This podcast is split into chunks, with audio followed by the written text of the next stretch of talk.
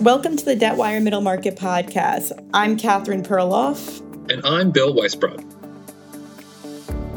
We're joined by Casey Alexander, Senior Vice President and Equity Analyst at Compass Point Research and Trading, where he covers the business development company, or B D C, sector. It was a volatile year for the sector, which lends to middle market companies.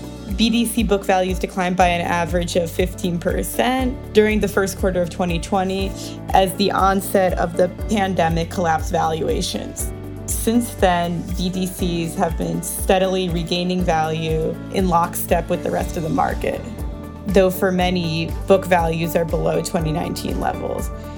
Casey is here to talk about how this year has impacted the sector and middle market corporate finance more broadly.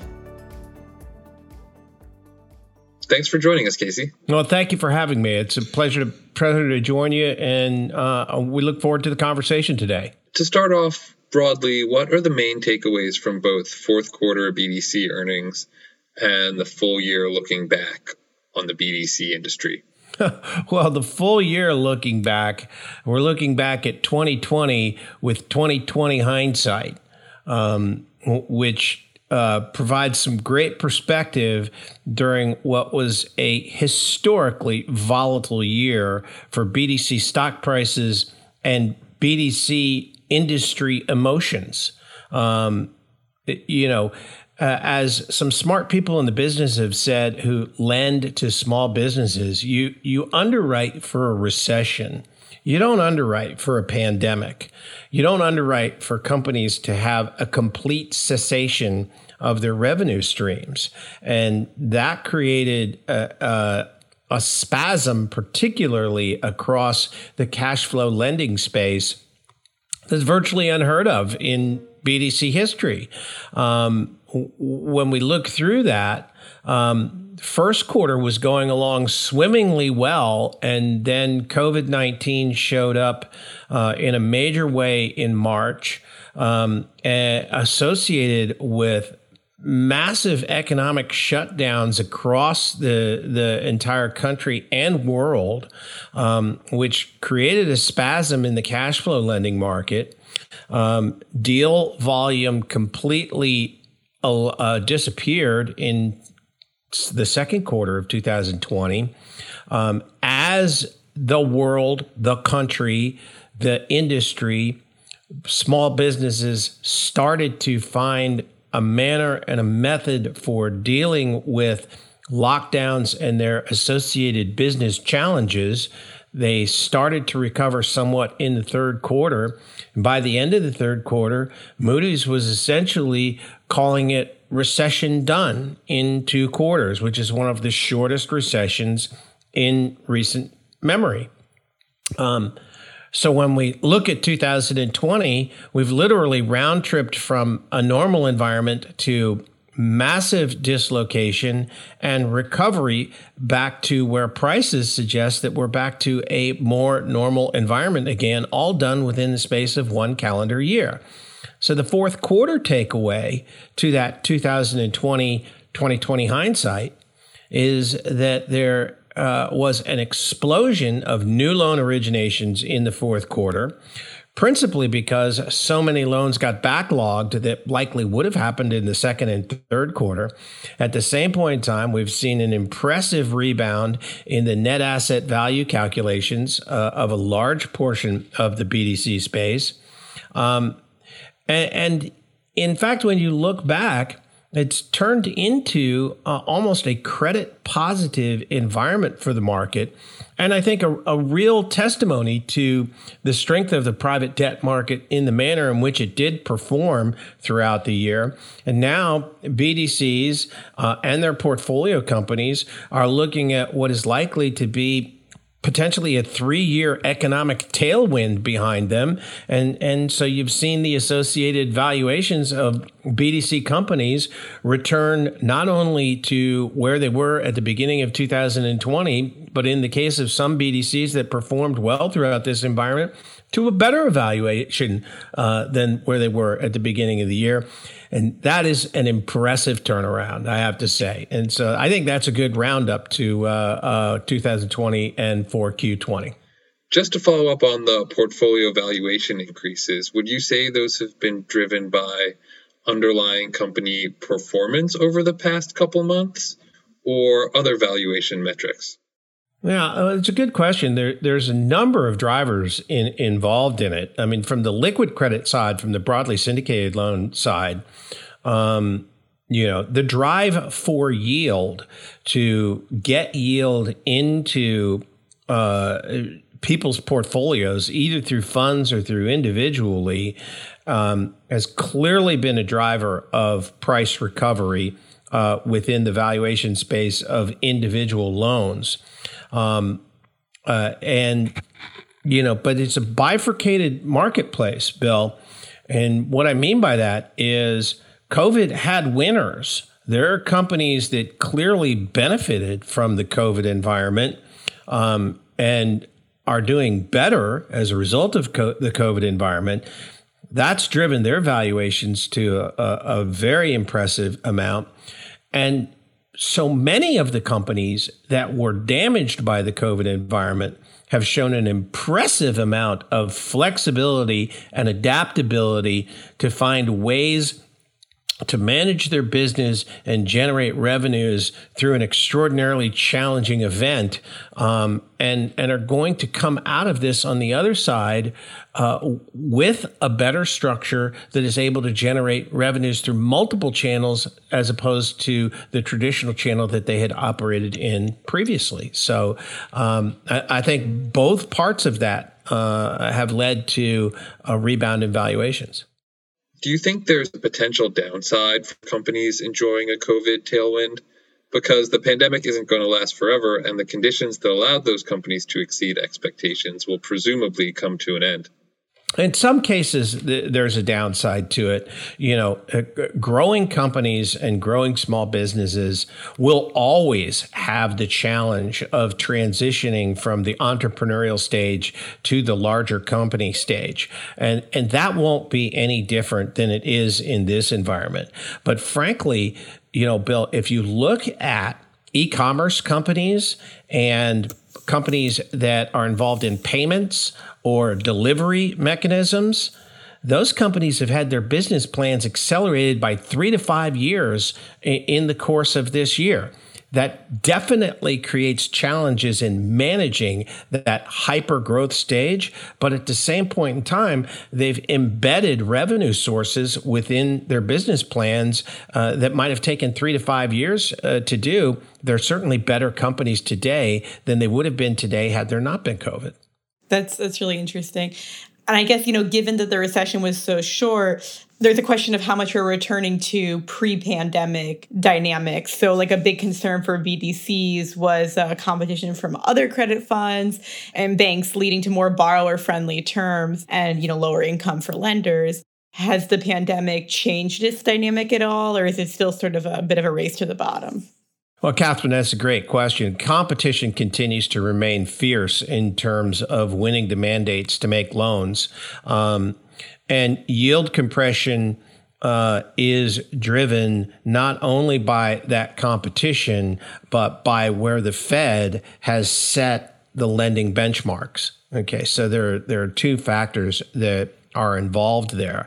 We've clearly had an almost immediate return to the pre-pandemic issue that caused uh, many managers to worry, which is weak structures of the execution documents and weak covenants um, on those loans. And we've immediately returned to that. But I would point out that how much of the loan demand early in the COVID recovery has come from companies that are at the borrowing window window that are no-brainers in the post-COVID environment.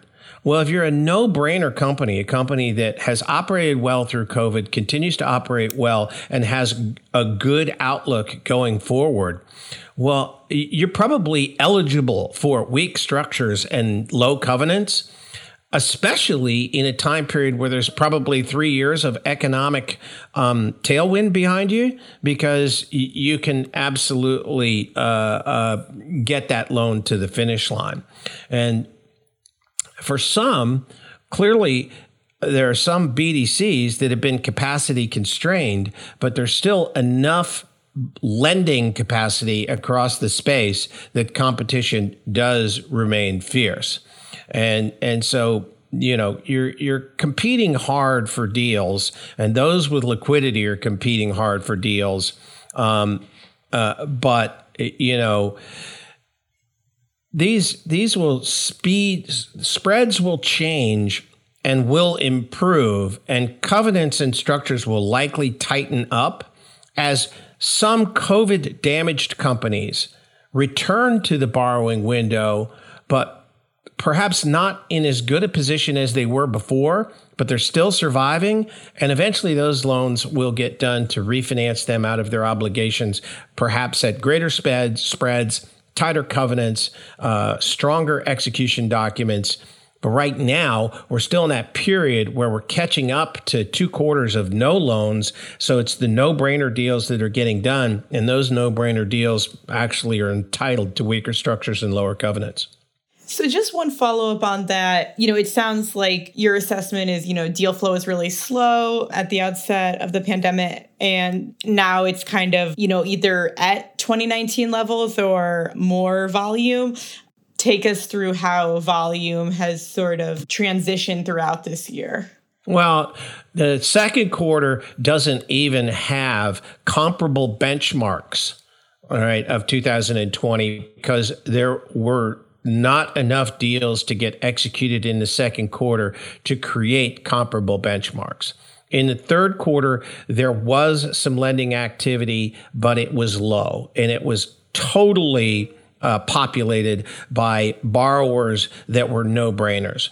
The fourth quarter, as people became comfortable with the level of economic activity coming up, the discussion about vaccines, you started to have more companies come back to the borrowing window. But think about it, Catherine. If you go two full quarters with very, very low borrowing volume, well, maturity dates don't, you know, get extended two quarters because there were two quarters of low lending volume. So those companies that have maturity dates coming up that need to finance those loans are going to have to get to the window sooner or later. All right. And so you're going to see the fourth quarter of two thousand twenty and out into and through two thousand twenty-one, an elevated level of deal flow in order to make up for those two quarters that simply got passed. A year on from the onset of the pandemic in North America, how would you say B D Cs were able to preserve liquidity given the uncertainty of the time? Have any B D Cs been unable to weather the liquidity crunch from the early days of the pandemic? Well, there are certainly some companies that that still have liquidity, uh, a tight liquidity restrictions in terms of, of B D Cs and where they sit with their leverage ratio.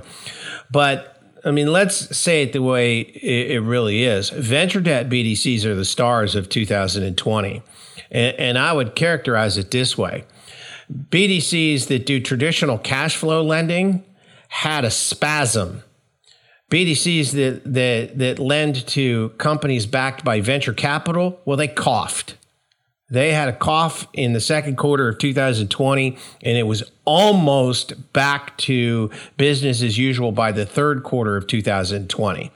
And and why is that? Well, the cash flow market ha- is dependent upon cash flow. So when you shut revenues off completely as a result of uh, economic shutdowns and, and shelter-in-place regulations, that's a massive event for those companies. But venture debt companies are are are not dependent upon revenue. They're emerging growth companies that are creating new products either in technology or life science.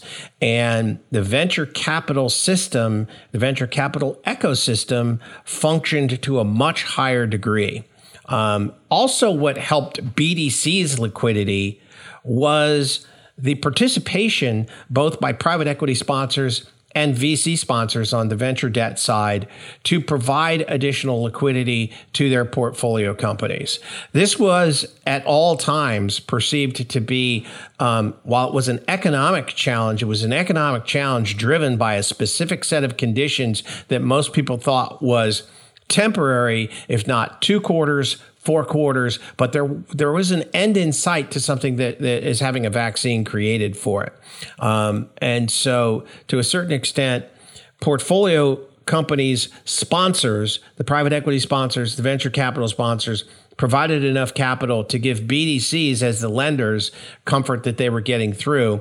Um, that allowed B D Cs to focus on the real problem credits and also allowed for some pay downs, which pr- helped preserve their liquidity. Certainly some B D Cs had to go out and seek additional liquidity. Other B D Cs got liquidity through unsecured debt offerings in order to take pressure off of their credit facilities. Um, and all of those things function into the mix. Um, but we would clearly say from the standpoint of having portfolio companies that had good liquidity that therefore didn't create problems for the B D Cs, the venture debt B D Cs were clearly the star of two thousand twenty. Interesting. Yeah, I was sort of wondering, uh, among B D Cs, venture debt B D Cs were obviously a standout, but what other sort of debt structures positioned B D Cs particularly well? Or is it those who focused on first lien facilities versus lower down in the cap structure? Or those who did more buyout loans versus refis? How did that sort of break down in terms of stronger B D C performance? Well, it, it, buyout or refi makes no difference when you just shut off all the revenues, okay? It doesn't matter where the loan came from. If the company's revenues are shut down, then it, it, it just doesn't matter. So, um, uh, you know, and so in reality, it was more bifurcated by industry than type of loan. Right? If your book's in the right industry, then you're going to be far less affected by COVID than if your book is in the wrong industry. And what are the wrong industries? The wrong industries are retail. In the short term, the wrong industries are restaurants. The, uh, the wrong industry is anything that could be disintermediated by something else online. Right? Because if you're sheltering in place, your main access to the outside world um, is is what happens online. Flexibility and adaptability are the key, um, and, and and they're a great feature of our economy that companies have been able to find a way through this. Um, when you think about it, restaurant chains very quickly adapted to food delivery, to takeout, to outdoor uh, seating, and to spacing, so that they're they're still not operating at optimal levels as they will be, but in many cases they're surviving. And when I say chains, I mean that because chains have the organizational capability um, to create those flexible options that single store restaurants often don't. If you're a single store restaurant that you don't have the ability to create outdoor seating, you're stuck. Right? You, you're just stuck. But restaurant chains have the ability and the capital and the wherewithal to create either food delivery, takeout, outdoor, spacing within the restaurant, and they're surviving. And, and you know, in some of these cases, surviving um, is is more important because when you come out the other side of a situation like this, um, those that don't survive create greater market share opportunities for those that do. Um, so, you, you know, and again, capital from sponsors and amendment from lenders, both from uh, the equity side and from the debt side on B D Cs, created the flexibility and the time for some of these industries to improve. But, you know, one of the areas that we saw B D Cs investing a lot of debt capital into in the years leading up to COVID was the software industry. Um, and software industry was a, a, just a tremendous winner because software is embedded in these companies, can't really be taken out. As long as they survive, they continue to make their payments. They have to deposit two years worth of revenue in advance. So there's some certainty of being paid on those loans. Um, uh, you know, so again, it's more industry than it is type of loan that that has made the difference in this particular recession. I will say in the fourth quarter, not only did we have record originations, we had record originations of second lien loans. That totally makes sense, because if you're coming out of a recession, you should be more willing to make junior loans in the capital structure, thinking that three years of economic tailwind behind you makes that junior loan money good. To that point, are there any industries that are still weighing down B D C portfolios or did weigh them down in a meaningful way in the fourth quarter? We're probably getting close to settling down, but there there will still be idiosyncratic credit issues, Bill. I mean, you and I were tracking idiosyncratic credit issues in B D C portfolios through the belly of the best part of the economic recovery from two thousand twelve to two thousand nineteen, right? There's always something going on. Um, in and where we will likely find it is in some cases where Uh, euphemistically, cans have been kicked down the road um, on credits um, that have gotten a little money from a sponsor, that got an amendment from a lender, but that ultimately, as not only their industry created difficulties for them, but other successful people within their industry have stepped in and taken market share, and those companies may have to be restructured from time to time. It's certainly going to happen, but you know, we're in this environment that is very similar to where we were from two thousand eleven to two thousand thirteen, where B D C valuations expanded on the back end of the great financial crisis because deals that go bad are simply ignored. The tailwind of the economy uh, uh, it, is far more important to B D C share prices than having an idiosyncratic problem with a loan. Right now, we're just in that pocket where that sort of thing is going to get ignored. And again, the best lenders will be the best. The suboptimal lenders will have more problems than the best lenders, but you'll find idiosyncratic issues across portfolios across the space for the next two or three years, just as we always have. And I guess, you know, thinking of B D Cs going forward, do you expect B D Cs to continue to increase book value throughout twenty twenty-one? I know some B D Cs were able to increase N A V over twenty twenty, some didn't. And then to the extent that there isn't a tremendous rise, what headwinds still exist? Yeah, it's a good question. Um, the first thing you look at is, you know, to the, at this point in time, how many depreciated debt assets uh, do they still have on the books?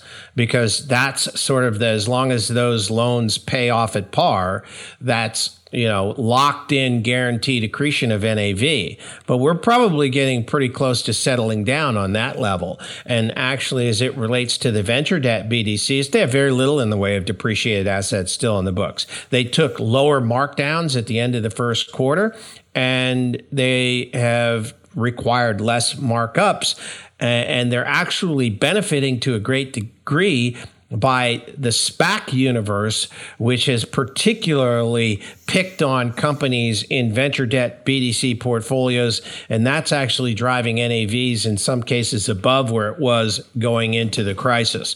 With more of the traditional cash flow middle market B D Cs, you kind of have to look at the book at the book of each individual B D C, see how much in the way of depreciated assets are still on the books that can reflate back to par as those loans pay off. That's sort of what your N A V upside is, uh, absent the case of a lightning strike of a company that has been restructured where you hold some equity and you get a payoff on that equity.